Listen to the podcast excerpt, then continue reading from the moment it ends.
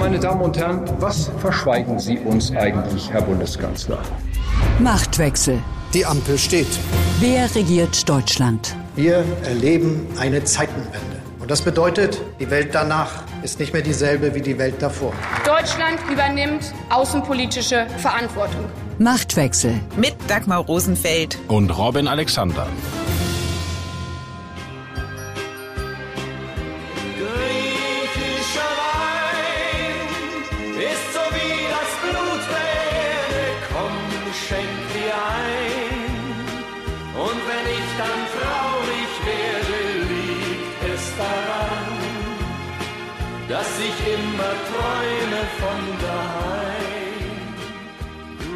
Heimweh und das Weh mit dem Daheim.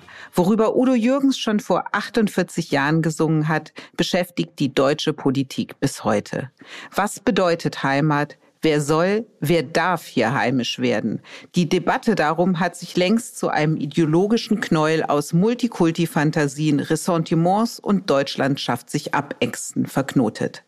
Abhanden gekommen ist in all den emotionalen Wallungen der Pragmatismus, der beim Thema Migration in einem Land, das überaltert und auf Zuwanderung angewiesen ist, doch so dringend nötig wäre.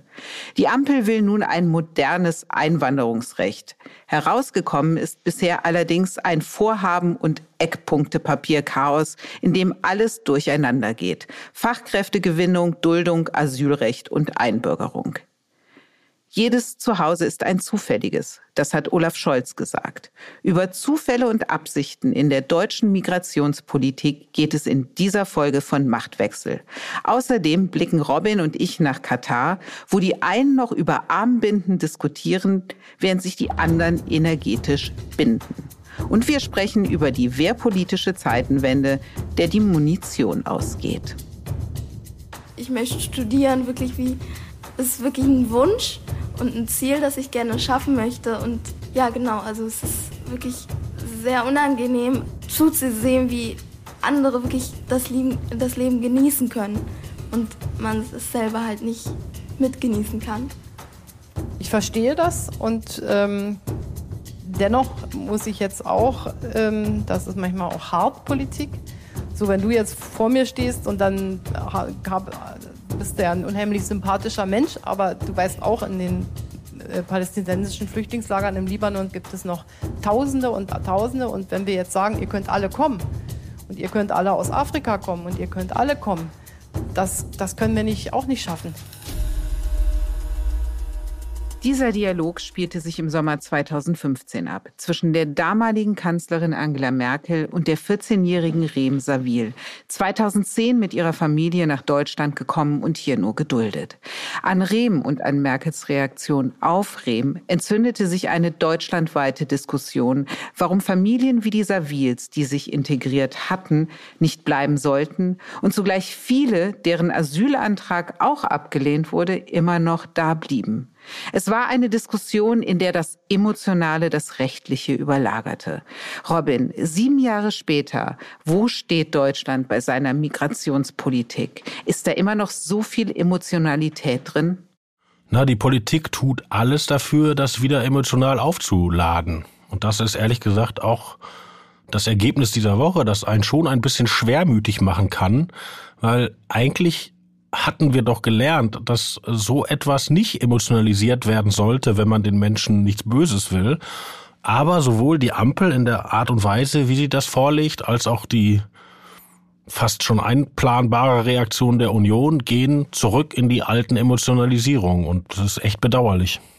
Was die Ampel ja jetzt gerade macht, ist alles mit allem zu vermengen. Also wir reden über Zuwanderung, über Einbürgerung, über Chancenaufenthaltsrechte. Robin, lass uns das mal ein bisschen sortieren. Genau. Es gibt drei Dinge und das kann man nicht klar genug auseinanderhalten. Das eine ist das Aufenthaltsrecht. Also das, bei dem 2015er Beispiel, das du gerade angesprochen hast, einschlägig wäre. Das zweite ist die Fachkräftezuwanderung. Das sind andere Leute, die nach anderen Regeln hier ihren Platz suchen. Und das Dritte ist die Einbürgerung. Also dass Leute, die schon hier sind, die schon eingewandert sind, auch Deutsche werden können. Und dass die Ampel das in einem Aufwasch bringt, ist entweder ein schwerer Fehler oder es ist politisch gewollt. Und dann ist es fast noch mehr zu rügen. Wenn es politisch gewollt ist, was ist dann das Motiv dahinter? Wenn man sich anguckt, wie führende Ampelpolitiker, vor allen Dingen Sozialdemokraten und Grüne darüber sprechen, dann ist erkennbar, dass das zu einem Identifikationsprojekt wird, werden soll der Ampel. Also Olaf Scholz sagt zum Beispiel, es geht jetzt darum, den konservativen Muff abzuschütteln. Also man will eine Gemeinsamkeit finden in Abgrenzung zur Union, die ja auch blöd genug war, äh, sofort ähm, darauf in reflexartig zu reagieren. Also die Ampel steht ja vor einem schwierigen Jahr, weil wir ein Problem kriegen werden mit dem Geld, mit den aufgenommenen Geldern, mit der Form der Zurückzahlung und so weiter. Das haben wir schon öfter hier besprochen. Und Scholz sucht Projekte, wo man sich einig ist, wie immer in der Gesellschaftspolitik und jetzt auch in diesem Feld dass innerhalb der Ampel aber auch keine Einigkeit in den einzelnen Punkten besteht, das möchte ich gleich mit dir besprechen. Ich würde mir jetzt gern mal die einzelnen Vorhaben genauer angucken und würde gerne mit dem Chancenaufenthaltsrecht anfangen. Diese Regelung sieht ja vor, ein Stichtag, wer zu diesem Stichtag seit fünf Jahren in Deutschland geduldet ist, der soll die Chance auf ein dauerhaftes Bleiberecht bekommen. Wie geht das? Derjenige bekommt Zeit, um zu belegen, dass er A, seinen Lebensunterhalt dauerhaft bestreiten kann, die deutsche Sprache beherrscht und er muss vor allem einen eindeutigen Identitätsnachweis vorlegen. Dazu hat es auch eine Sachverständigenanhörung gegeben und da ist durchaus Kritik an diesem Gesetz geübt worden. Ich möchte mal einen Punkt hervorheben, den ich sehr bedenkenswert finde.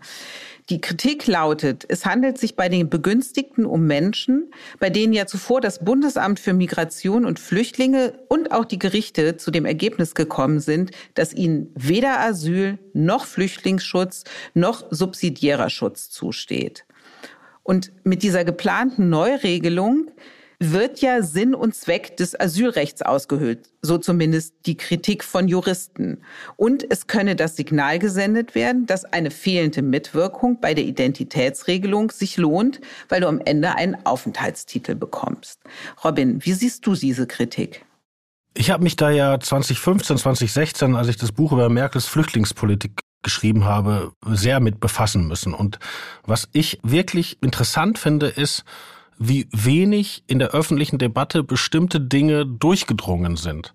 Weil es kommen Leute nach Deutschland in der Vorstellung, wenn man es einmal nach Deutschland geschafft hat, bleibt man schon irgendwo wie da. Weil Abschiebungen tatsächlich in der Regel nicht gelingen. So diese Vorstellung verleitet Menschen, sich auf den Weg zu machen. Und das ist jetzt keine konservative Parole, da kann man auch den wirklich sehr liberalen Migrationsforscher Gerald Knaus nachlesen oder sonst eigentlich wen immer, wer sich damit beschäftigt. Und jede Idee, Menschen, die hier lange hängen ohne Status und denen es natürlich nicht gut geht, diese Leute hier irgendwie besser reinzuholen, die ist ja vernünftig, aber die muss immer gekoppelt werden mit einer Idee, wie man dieses Signal vermeidet, egal, wenn du es einmal hierhin geschafft hast, dann wirst du schon bleiben. Und deshalb so etwas vorzulegen, ohne gleichzeitig zu sagen, was ist unsere Idee, denn Leute, die hier kein Asyl bekommen, zurückzubringen, auf diesen zweiten Schritt zu verzichten, ist wirklich keine moderne Politik und auch keine gute Politik. Den Punkt macht ja auch die FDP. Der FDP kommt eben bei der Neujustierung dieser Migrationspolitik der grundsätzliche Umgang mit Ausreisepflichtigen zu kurz. Und die FDP will, und das ist ja auch im Koalitionsvertrag vereinbart, einen Sonderbeauftragten, der Migrationsabkommen mit Herkunftsländern schließt. Das soll zum einen legale Wege der Migration nach Deutschland eröffnen, vor allem aber soll es auch Abschiebungen besser ermöglichen. Doch an diesem Part im Koalitionsvertrag scheint sich bei SPD und Grünen niemand erinnern zu wollen. Ja, da hast du genau recht. Also erstmal Abschiebungen haben es nicht in den Koalitionsvertrag geschafft, weil die Grünen das ihrem Stammpublikum nicht zumuten würden. Das heißt da Rückführung, aber ist natürlich genau das gleiche gemeint. Und im Koalitionsvertrag ist eine Rückführungsoffensive verhandelt worden. Die steht da drin. Und ein Sonderbevollmächtigter Migration soll eingesetzt werden. Und dafür gibt es auch einen Kandidaten, das ist der Joachim Stamp, der ehemalige liberale Integrationsminister von Armin Laschet in Nordrhein-Westfalen, der wirklich eine liberale Politik gemacht hat, die sich sehen lassen kann. Und das wird von den Grünen seit Monaten blockiert, weil man sich eben bei den Stammwählern nicht damit erwischen will, dass man Rückführungen organisiert. Das Problem ist aber, es muss immer diesen Doppelschritt geben. Mehr legale Angebote schaffen, mehr Migrationsmöglichkeiten schaffen und gleichzeitig illegale Migration zurückdrängen. Weil illegale Migration bedeutet Kriminalität, bedeutet Sterben auf dem Mittelmeer, bedeutet Leid. Und wer dieses beides seiner Klientel nicht zumuten will, und das gibt's ja von beiden Seiten. Also ich meine, die, die Linken wollen nicht sagen, wir müssen illegale Migration äh, reduzieren und die Konservativen wollen nicht sagen, wir müssen legale Migration möglich machen. Also das ist, ist äh, da lügen sich beide Seiten in die Tasche. Aber da müssen wir eigentlich eigentlich als Gesellschaft wirklich weiter sein, dass wir das so doppelt adressieren, weil ich glaube, es kann nicht anders gelingen. Die Frage ist ja, wird sich die FDP durchsetzen in der innerkoalitionären Debatte um einen solchen Sonderbeauftragten oder Sonderbeauftragte? Eigentlich muss sich die FDP nicht durchsetzen, weil das ist im Koalitionsvertrag, wie gesagt, vereinbart. Der steht da drin und die Rückführungsoffensive steht da auch drin. Also die Kämpfe sind schon gelaufen. Und das ist genau der politische Kern der Sache. Die wollten in dieser Woche die FDP über den Tisch ziehen nämlich indem sie die, das Aufenthaltsrecht und die Fachkräfteeinwanderung machen, ohne die von mir beschriebene zweite Seite. Und dann hat ja noch Frau Faeser die Einbürgerung reingerührt, die gar nicht entscheidungsreif ist. Da ist ein Referentenentwurf durchgestochen worden, um das gezielt auch noch zu vermischen. Und dass die FDP da sagt, so geht's nicht, Freunde. Also das gebietet ja schon die minimale Selbstachtung. Robin, sind wir damit eigentlich wieder in der alten 2015er Diskussion angekommen? Wenn wir Pech haben, kommen wir in die Diskussion. Und das wäre so bedauerlich, weil die Lage eine komplett andere ist. Also erstmal sind die allermeisten Flüchtlinge jetzt aus der Ukraine. Also ein, ganz eindeutig Kriegsflüchtlinge. Und das Zweite ist, dass es diese Balkanroute Mittelmeer Geschichte, die ist komplett verändert, weil die europäischen Staaten an den Außengrenzen sich anders verhalten. 2015 war doch die Zeit des Durchwinkens. Jetzt ist die Zeit der Pushbacks. Das heißt, die EU-Grenzländer tun das, wofür 2015 Viktor Orban immer kritisiert wurde. Die drängen einfach Flüchtlinge zurück, völlig gegen die Rechtslage in der EU. Und damit ist der Migrationsdruck und auch der Druck auf Deutschland viel niedriger. Und das Fatale ist, dass das ja wiederum eigentlich ein enormes menschliches Leid ist. Ich meine, da werden Leute im Mittelmeer einfach wieder zurückgefahren in die anderen Hoheitsgewässer. Und wenn wir uns jetzt darauf einigen, wir machen bei uns, wir kriegen keine vernünftigen Rückführungen hin und wir erwecken den Eindruck, wer immer es schafft, kann irgendwie bleiben, verleiten wir Menschen, sich auf diese Routen zu begeben, die aber in den letzten Jahren noch mal gefährlicher geworden sind, auch durch die europäische Politik, auch unter zumindest Duldung der Bundespolitik, unserer Politik. Und das ist wirklich ein ja, fast tragischer Zusammenhang. Die Union, die ja vor allem durch ihren Vorsitzenden Friedrich Merz dieses Chancenaufenthaltsgesetz hart kritisiert, ist gar nicht so geschlossen, wie wir da alle gedacht haben. Und man kann es ja auch als Pragmatismus ehrlicherweise sehen, zu sagen, die, die da sind, die auch nicht weggehen, weil wir sie nicht abgeschoben bekommen. Für die muss es eine Lösung geben. Und es gibt einige in der Union, die jetzt in einem offenen Schreiben gesagt haben, dass sie sich bei der Abstimmung im Bundestag zu diesem Gesetz enthalten werden und die Ampelpläne eigentlich sogar befürworten. Und zwar mit dem Argument, erfolgreiche Integration muss Vorrang haben vor dauerhaft erfolgloser Abschiebung. Ja, das Argument ist natürlich richtig. Und die Menschen aus der Unionsfraktion, die da unterschrieben haben, sind alte Merkelianer, aber auch Leute vom dezidiert äh, christlichen Flügel der Union. Und ich verstehe die. Allerdings muss man so fair sein zu sagen, die schreiben auch über die Defizite dieses Ampelvorschlags. Und tatsächlich ist es ein schweres Versäumnis, dass die Regierung Scholz keinen Plan macht, entweder Rückführung oder was immer, um sozusagen die illegale Migration einzudämmen. Weil alles, was Angela Merkel dort unternommen hat, ist gescheitert. Ich erinnere mich an eine Merkel-Reise nach Mali. Da hat Merkel mit uns Polizei besichtigt, die mit deutschen Geräten Schleuser ausfindig machen soll und, und so weiter. Die Bundeswehr zieht sich aus Mali zurück. Das wird alles wieder rückabgewickelt. Ich erinnere eine Merkel-Reise nach Senegal, wo darüber verhandelt wurde, können die Senegalesen abgelehnte Asylbewerber aus ihrem Land zurücknehmen. Das ist nie passiert, weil auch der demokratische Präsident des Senegal, der heißt Macky Sall, ist ein guter Gesprächspartner auch von Olaf Scholz, nicht die Kraft hat, das seinen eigenen Leuten zu vermitteln, weil damit natürlich wahnsinnige Gelder durch die Rücküberweisung dieser Leute verbunden sind. Also alles, was nach 2015 die Idee der Deutschen war, illegale Migration auf eine vernünftige Weise einzudämmen, hat sich als Fehlschlag erwiesen. Und eigentlich muss jetzt Olaf Scholz und seine Koalition einen neuen Plan bringen. Ich meine, sie hat ja einen Plan mit diesem Chancenaufenthaltsgesetz, ist ja Teil eines Planes. Ja, aber das ist wie gesagt nur die eine Seite. Also wenn immer du sagst, ich mache einen Stichtag oder die Amerikaner würden das sagen, eine, eine, Amnestie oder sonst was und erkenne an, dass man keine Möglichkeit für Menschen gefunden hat, die lange hier sind und dass man mit denen anders umgehen muss. Alles richtig, alles gut, muss aber immer den zweiten Schritt haben. Was tun wir, dass wir nicht erneut in so eine Lage geraten? Bemerkenswert ist doch, dass wir ganz viel über illegale Migration jetzt schon wieder reden, Robin. Und die Offensive der Bundesregierung ja sein soll, Migration zu steuern und vor allem diejenigen ins Land zu holen, die wir brauchen, angesichts Fachkräftemangels, aber auch überhaupt Arbeitermangels, wie wir gesehen haben, als wir uns aus der Türkei Menschen hierher holen wollten, die unsere Flughäfen am Laufen halten. Ja, das hat übrigens nicht geklappt. Und das war auch ein interessanter Moment, weil schon seit Jahrzehnten erzählt uns die Politik, äh, wie schrecklich damals es war, nur Anwerbeabkommen für Gastarbeiter zu machen. Und dann wird immer gesagt, ja, wir riefen Gastarbeiter und es kamen Menschen. Und im Sommer, als man im BER die Koffer nicht aufs Band gekriegt hat, hat man versucht, ein neues Anwerbeabkommen zu machen. Ist in die Türkei gefahren und wollte Leute zum Koffertragen einspannen, ist aber keiner gekommen.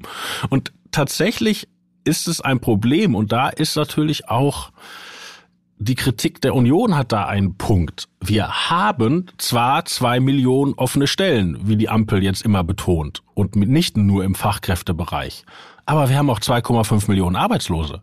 Also, dass da irgendwas nicht funktioniert, ist doch offenkundig. Ein großes Problem ist ja auch der Fachkräftemangel, also die qualifizierte Zuwanderung. Und was Faeser ja jetzt gemacht hat, du hast es eben schon einmal erwähnt, sie hat die Zuwanderungsfrage mit der Einbürgerungsfrage verknüpft. Dahinter steckt die Idee, eine schnellere Einbürgerung ist wiederum ein Anreiz für qualifizierte Zuwanderer in dieses Land zu kommen, weil sie schneller Bürger auch in diesem Land werden können. Und bemerkenswert ist doch, dass Olaf Scholz sich hinter seine Ministerin gestellt hat, was die Einbürgerungsfrage angeht. Eine Demokratie lebt von der Möglichkeit mitzubestimmen. So entsteht Legitimität und so wächst auch die Akzeptanz für staatliche Entscheidungen. Die Existenz einer Nation ist ein tägliches Plebiszit, hat der französische Schriftsteller Ernest Renan einst geschrieben. Deshalb muss uns daran gelegen sein, dass Einwohnerschaft und Wahlvolk nicht auseinanderfallen. Oder etwas pragmatischer ausgedrückt, wer auf Dauer hier lebt und arbeitet, der soll auch wählen und gewählt werden können. Der soll Teil unseres Landes sein mit allen Rechten und Pflichten, die dazugehören. Und zwar völlig unabhängig von Herkunft, Hautfarbe oder religiösem Bekenntnis. Auch hier gibt es wieder Kritik vom Koalitionspartner, nämlich von den Liberalen. Sie sagen, dass eine Einbürgerung schon nach fünf Jahren und nicht wie bisher nach acht Jahren diese Möglichkeit die falsche Reihenfolge ist in diesem ganzen Verfahren um Zuwanderung. Konstantin Kuhle, Bundestagsabgeordneter der FDP, hat es so formuliert. Erst müssen wir uns darauf einigen, wer in unser Land kommen soll und danach können wir uns der Frage des leichteren Zugangs zur Staatsbürgerschaft widmen. Ja, das ist doch eine Logik, der man sich nicht widersetzen kann, oder? Also ich meine, was Scholz da gesagt hat, ist ja richtig, aber ist auch ehrlich gesagt, wer, wer sollte das nicht unterschreiben können? Ich fand die Rede ein bisschen weitgehend. Da kam nämlich auch ein Zitat des Schriftstellers Sascha Stanicek vor. Jedes Zuhause ist ein zufälliges. Das geht mir ein bisschen weit, weil dafür, dass jedes Zuhause, jede Heimat zufällig ist, verteidigen die Ukrainer ihre, glaube ich, gerade ziemlich entschlossen. Also ich glaube, wenn man das zu Ende denkt, ist es das doch nicht. Jedenfalls glaube ich nicht für jeden Menschen. Aber ist egal, das, der, das ist genau der Punkt. Bisher war Staatsbürgerschaft Ende eines Integrationsprozesses und jetzt wird es von SPD und Grünen intoniert als sozusagen Anschub dafür.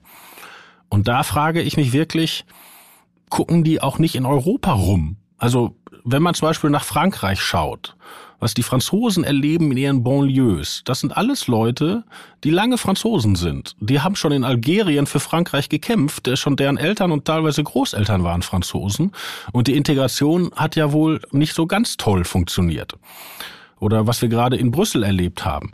Also die Gleichsetzung von Staatsbürgerschaft und Integration oder die Idee, wenn jemand den Pass kriegt, äh, ist er auch sozusagen innerlich dabei, erscheint mir doch wirklich fraglich, je länger man drüber nachdenkt. Dass Deutschland aber Zuwanderung braucht, Robin, das ist ja Fakt. Experten schätzen, dass wir jährlich 400.000 Arbeitskräfte aus dem Ausland benötigen. Und genauso ist Fakt, dass diejenigen, die qualifiziert sind, die, die wir also gerne hier hätten, die kommen nicht. Als Gründe wird dann immer aufgeführt bürokratische Hürden, schleppende Visavergaben, aber auch viel zu hohe Mindesteinkommen, die vorausgesetzt werden, damit du überhaupt kommen kannst. Daran will ja die Ampel jetzt etwas ändern. Wenn du auf das Einwanderungsgesetz guckst und die Eckpunkte, die jetzt vorgelegt worden sind, ist das der richtige Weg, der da eingeschlagen wird? Ja, jetzt sind wir aber wieder in den Ampel-Vermischtropf gefallen, weil gerade sprachen wir über Staatsbürgerschaft und ich glaube nicht, dass die immer wieder angesprochenen IT-Spezialisten, also der ja fast schon stereotype junge Inder, äh, der nach London gehen kann oder nach Genf oder sonst wohin, dass der sich gegen Berlin entscheidet, weil der seinen indischen Pass leid ist. Das ist, glaube ich, total lebensfremd. Es ist einfach so, wir haben bestimmte Hindernisse, weil wir zum Beispiel eine schwierige Sprache haben weil wir wirklich eine blöde Bürokratie haben, weil wir auch Steuern und Abgaben haben, die Leuten, die Singles sind und irgendwo mal paar Jahre Geld verdienen wollen, von diesem Geld, das sie verdienen wollen, ziemlich viel wegnehmen, weil wir mittlerweile auch keinen Wohnungsmarkt mehr haben in Berlin und Frankfurt und so weiter und so fort. Also da sind eine, eine Menge Hindernisse, die aber gar nichts mit Pass zu tun haben. Und ich will auch weg vom Pass, sondern jetzt tatsächlich zu dem eigentlichen, nämlich dem Einwanderungsgesetz nochmal kommen und den Eckpunkten, die dafür ja jetzt vorgelegt worden sind. Und das ist ja ein Drei-Säulen-Prinzip, auf dem das jetzt beruhen soll. Lass uns einmal darüber sprechen, was diese drei Säulen sind und ob sie der Weg dahin sind, tatsächlich qualifizierte Zuwanderung zu bekommen. Prinzipiell ist die Idee, dort rationaler zu werden, nicht falsch. Allerdings ist die Idee auch nicht neu. Also schon Gerhard Schröder hat da mit der Blue Card operiert und die Große Koalition hat das auch alles mal reformiert und es sind immer nicht so viele Leute gekommen, wie man sich geträumt hat. So. Und jetzt gibt es die Idee, die nennen das Chancenkarte, dass man einerseits guckt, bisher ist es relativ schwierig, nach Deutschland zu kommen und seine Bildungsabschlüsse und seine Berufsabschlüsse anerkennen zu lassen. Und da gibt es immer die, die sogenannte Gleichwertigkeitsprüfung. Und die wird jetzt etwas relativiert. Also du musst nicht mehr nachweisen, dass du ein Handwerksmeister bist, sondern wenn du schon zwei Jahre im Handwerk gearbeitet hast, kannst du erstmal hier ankommen und anfangen und dann wird das geprüft, während du schon hier bist und schon arbeitest. Ja? Das ist eines dieser Dinge. Ein weiteres ist, dass man keinen Arbeitsvertrag mehr vorweisen muss, wenn man reinkommt, sondern sich, wenn man eine bestimmte Qualifikation hat, auch hier auf die Suche machen kann. Und ein drittes ist, dass man die Sprache noch nicht beherrschen muss, sondern sie auch hier lernen kann. Und wenn man schon, ich glaube, sie nennen das Deutschlandbezug hat, dann ähm, hat man auch größere Möglichkeiten. Dagegen ist in seiner Gesamtheit oder auch in den Details gar nicht viel zu sagen. Die Frage ist nur wirklich, ob das das Problem löst. Das ist genau die richtige Frage, Robin, ob es das Problem lösen wird. Und du hast ja vorhin ein paar Punkte angeführt, wie zum Beispiel unsere schwierige Sprache oder unser Steuersystem. Also an der Sprache kann die Politik nichts ändern. Am Steuersystem sehr wohl, scheint aber da ja nicht die Absicht zu haben. Also was ist zu tun, ja? Da bin ich überfragt, aber ich warne vor zu großen Erwartungen, weil wir haben doch auch jetzt gar keinen abgeschotteten Arbeitsmarkt. Also jeder, der einen EU-Pass hat, kann hier einreisen und sich in Ruhe einen Job suchen. Und das sind eine Menge Leute. Und das sind auch eine Menge Leute aus Ländern, wo Ausbildungen anständig sind und der Verdienst nicht, zum Beispiel Bulgarien oder Rumänien. Und wenn man keinen EU-Pass hat, als Akademiker konnte man schon jetzt bei Botschaften und Konsulaten relativ einfach hier den Weg reinfinden. Und 2020 ist das auf Fachkräfte ausgeweitet worden, also auch Nicht-Akademiker. Und alle diese Maßnahmen haben nicht den Durchbruch geschafft. Für mich ist da immer sprechend etwas, was ich auch mit Merkel erlebte. Ich war mal mit Merkel in Beirut. Da haben wir eine Flüchtlingsschule besucht, also ähm, wo libanesische und äh, syrische Kinder gleichzeitig unterrichtet werden. Erstmal war lustig, das war ein bisschen Potjemkinsches Dorf, weil Merkel wurde es erklärt, die werden zusammen unterrichtet, aber in Wirklichkeit waren morgens die Libanesen und nachmittags die äh, Syrer, aber egal. Und dort geriet ich in ein Gespräch mit einem lokalen Mitarbeiter der deutschen Botschaft, der also fließend Deutsch sprach, Libanese, aber christlicher Herkunft. Und der beschrieb mir, wie schrecklich das alles in Beirut ist, weil die haben eine riesen Wirtschaftskrise und sagte, ich wandere nach Australien aus. Und ich fragte ihn, warum wandern Sie denn nach Australien aus? Sie sprechen doch Deutsch, Sie könnten doch, äh, und Sie haben für die Botschaft gearbeitet. Und er sagte, nee, nee, ähm, ich möchte was schaffen, ich möchte mir was aufbauen. Also in weiten Teilen der Welt gibt es dieses Image, Deutschland ist ein sicherer Hafen für Bedrängte, was ein super Image ist und was uns auch Ehre macht. Aber wenn du es wirklich wissen willst, dann kommen eher andere Länder für dich in Frage. Und dieses Image, glaube ich, ist auch etwas, was uns Probleme macht. Die Erkenntnis der Woche. Also 15 Jahre ist super. Ja. Scheinen ja offensichtlich gute Bedingungen zu sein. Ich hätte auch gar nichts gegen 20 oder längere Verträge. Die Unternehmen müssen nur wissen, dass dann die abnehmende Seite in Deutschland irgendwann geringer wird, wenn wir die Klimaschutzziele einhalten wollen. Zwei Millionen Tonnen Flüssiggas jährlich ab 2026. Das ist der Deal mit Katar, den Robert Habeck hier so super findet. Lieber Flüssiggas aus Katar als Fracking in Deutschland. So könnte man zugespitzt die Energiepolitik der Ampel auch beschreiben. Robin, wie siehst du es? Ja, diese unendliche Katar-Story, die ist äh, wirklich, die hat immer neue Kapitel. Also das begann ja damit, Habeck fährt dahin, macht das unglückliche Foto mit dem Minister des Emir und es beginnt eine typisch deutsche Moraldebatte, darf er das, darf er das nicht. Und zwei Wochen später merken wir, ey, der hat ja gar keinen Vertrag unterschrieben was ist da eigentlich passiert? Und dann tritt ja Olaf Scholz auf, der auch nochmal hinfährt.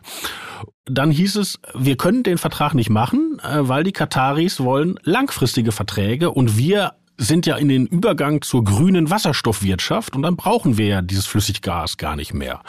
Und diese Woche, neben dem lustigen Zwischenkapitel der deutschen Innenministerin mit der One Love Binde in Katar, gibt's ja äh, die große Ankündigung des chinesischen Vertrages mit Katar, wo also alle denken, oh, jetzt haben die Chinesen das Gas gekauft und jetzt haben wir plötzlich auch wieder einen Vertrag. Und da kann natürlich irgendwas nicht stimmen, weil das ist ein Vertrag der katarischen Regierung mit einem amerikanischen Unternehmen, das das Gas nach Deutschland bringen will.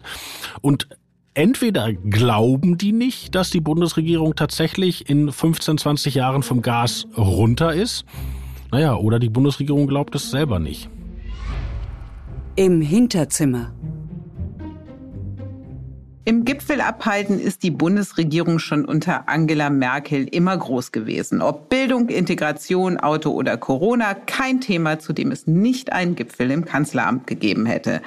Diese Gipfeleritis scheint sich ja auch unter der Regierung Scholz fortzusetzen. Und so hat es am Montag einen Munitionsgipfel im Kanzleramt gegeben, den man durchaus auch als Treffen des Misstrauens gegen Verteidigungsministerin Christine Lambrecht sehen kann. Weil Scholz jetzt schon zum wiederholten Male verteidigungspolitische Belange an sich gezogen hat. Robin, wem geht eher die Munition aus, Lambrecht oder der Bundeswehr? Na, aber die Frage ist ja, ob Christine Lamprecht, die ja schon sehr unglücklich in dieses Amt gestartet ist, je Munition hatte. In jeglicher Hinsicht, Robin. Dieses Treffen im Kanzleramt Anfang der Woche war ein Treffen hoher Beamter, aber es ist tatsächlich bezeichnend. Man, man kann sich das nicht schönreden. Munitionsbeschaffung, darüber muss man im Kanzleramt sprechen. Das kann nicht das Verteidigungsministerium.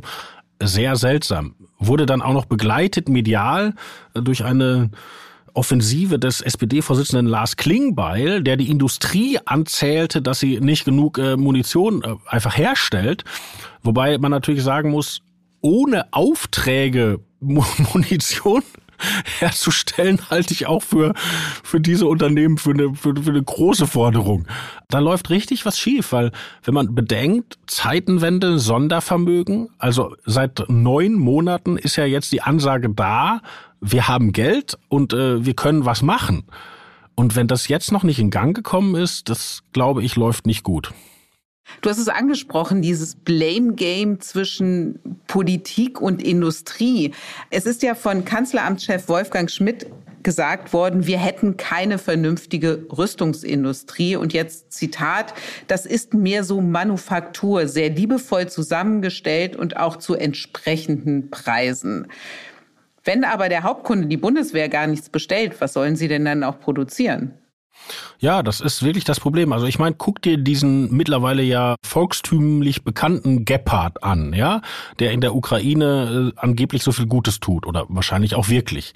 Den hatte die Bundeswehr ja abgeschafft. Die glaubten, den brauchen sie nicht mehr. So, und wenn die Bundeswehr ein System abschafft, dann kann ich die Industrie verstehen, dass sie nicht die Munition nachfertigt. Oder dieses Iris-T, also was jetzt hilft, die russischen äh, Raketen über den ukrainischen Großstädten runterzuholen.